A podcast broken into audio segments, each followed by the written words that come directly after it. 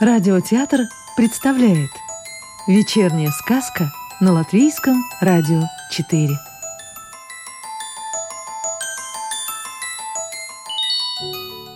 Сегодня слушаем сказки Ольги Боровиковой. Весной природа оживает Весной природа оживает, оживаем и мы, люди – становимся улыбчивее, светлеют наши лица, возрождаются и наша надежда на лучшее. В чем же дело? Только в том, что солнышко теплее пригревает нашу землю? А может, с уходом долгих зимних вечеров и ночей мы больше времени проводим на улице, дышим свежим воздухом, слушая веселое пение птичек? Иногда мы ворчим, что дороги развезло, некуда ступить ногой, чтобы не угодить в огромную лужу. Возможно, это и так. Но в этой луже уже отражается не серое угрюмое небо, а ярко-синее, бездонное море с парусами-облаками, важно проплывающими вдаль весеннюю, безбрежную и радостную. Прелестное небо, прелестная лужа, здравствуй, весна! Мы твои обожатели и почитатели – а там в лесу, пока еще безжизненном, под сырой и тяжелой кочкой проснулся стебелек, нежный и слабый, первый подснежник. Не пропустите его появление, насладитесь тихим звоном его лепестков. Не слышите? Говорите, все это выдумки? Шумят, мол, столетние сосны и ели в лесу. Да, так большие деревья приветствуют рождение весны, рождение первого подснежника.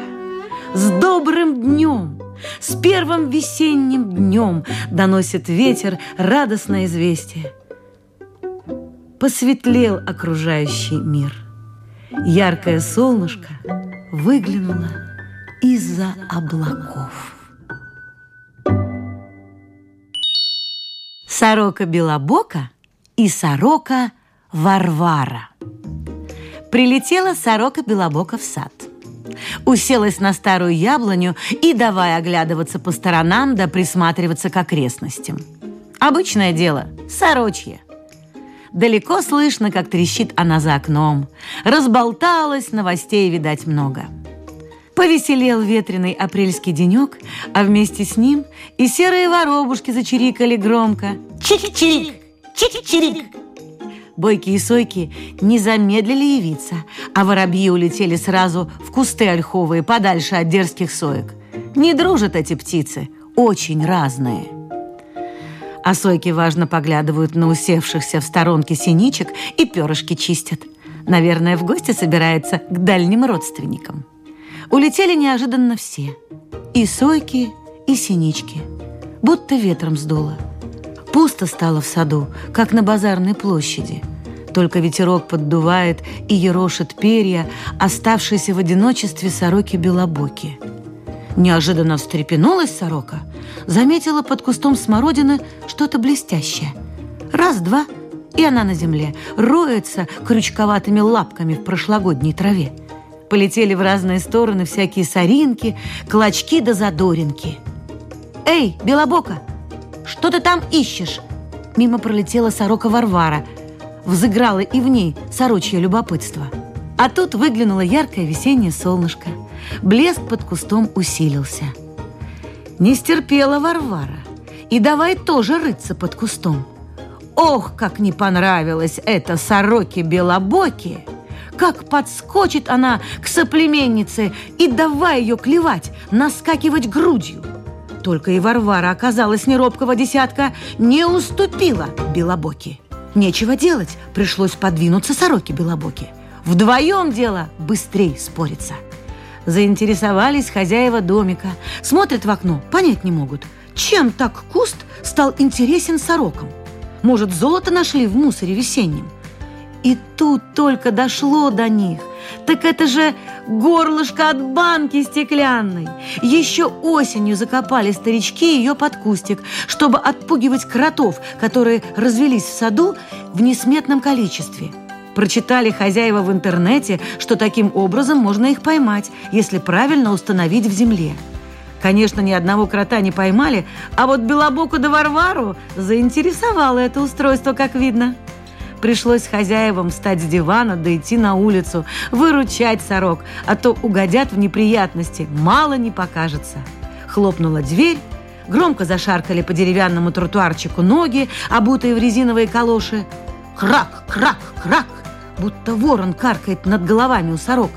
Застрекотали обиженно Белобока и Варвара и улетели во свояси, не удовлетворив свое сорочье любопытство. И так вот – бывает в нашей жизни.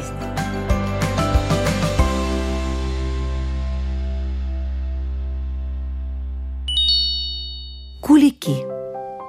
Жара пришла неожиданно. Выгорела под горячим солнцем трава на зеленых сочных лужайках. Тяжелее стало напиться пролетающей птицы и проходящему зверю в бывших местах водопоя. Пересохли болотца и низины. Непривычно пожелтел и берег небольшого пруда, уровень воды как-то незаметно упал.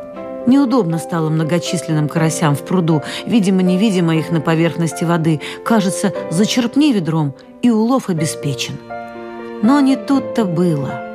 Стоит только подойти поближе к берегу, как рыбки мгновенно испаряются с поверхности, как пугливые птички с дерева. Весело позванивают только комары. Вечер-то впереди, Ужин обеспечен. Летнюю жару нарушает суета, возникшая неподалеку, еще в непересохшей пока луговине. Там беспокоится и небольшая юркая птица кулик. То взлетит, тревожно вскрикивая, то низко к земле прижмется.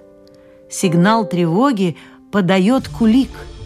Рядом опасность, всем спрятаться и укрыться – для этих небольших птиц опасность представляют лисы, орлы, вороны и сороки, проживающие неподалеку в ольховых зарослях и лесу. В этот жаркий полдень Куликов побеспокоили два озорных щенка – Рексик и Марсик. Прибежали они к пруду освежиться, заметив Кулика, бросились к нему на перерез. А в нескошенной траве прятался его птенец – только человеческий окрик помог предотвратить крупные неприятности. Взрослый кулик закричал громко и пронзительно, совершая круги над болотцем, стараясь увести щенков преследователей от места, где прятался его ребенок.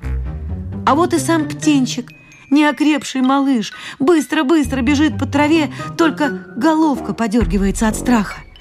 Неожиданно он падает, как подкошенный, и не шевелится. Что это с ним? Устал? Потерял сознание от испуга? Да нет, такой момент отвлекающий.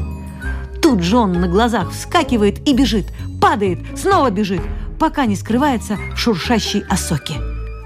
Ух, страшное позади.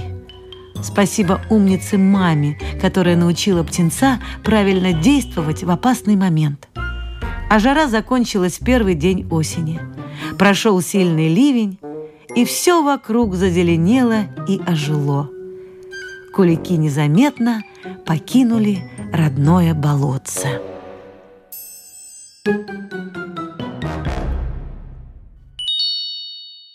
Сказку читала актриса Рижского русского театра Татьяна Лукашенкова. Доброго вечера и до новой встречи в понедельник.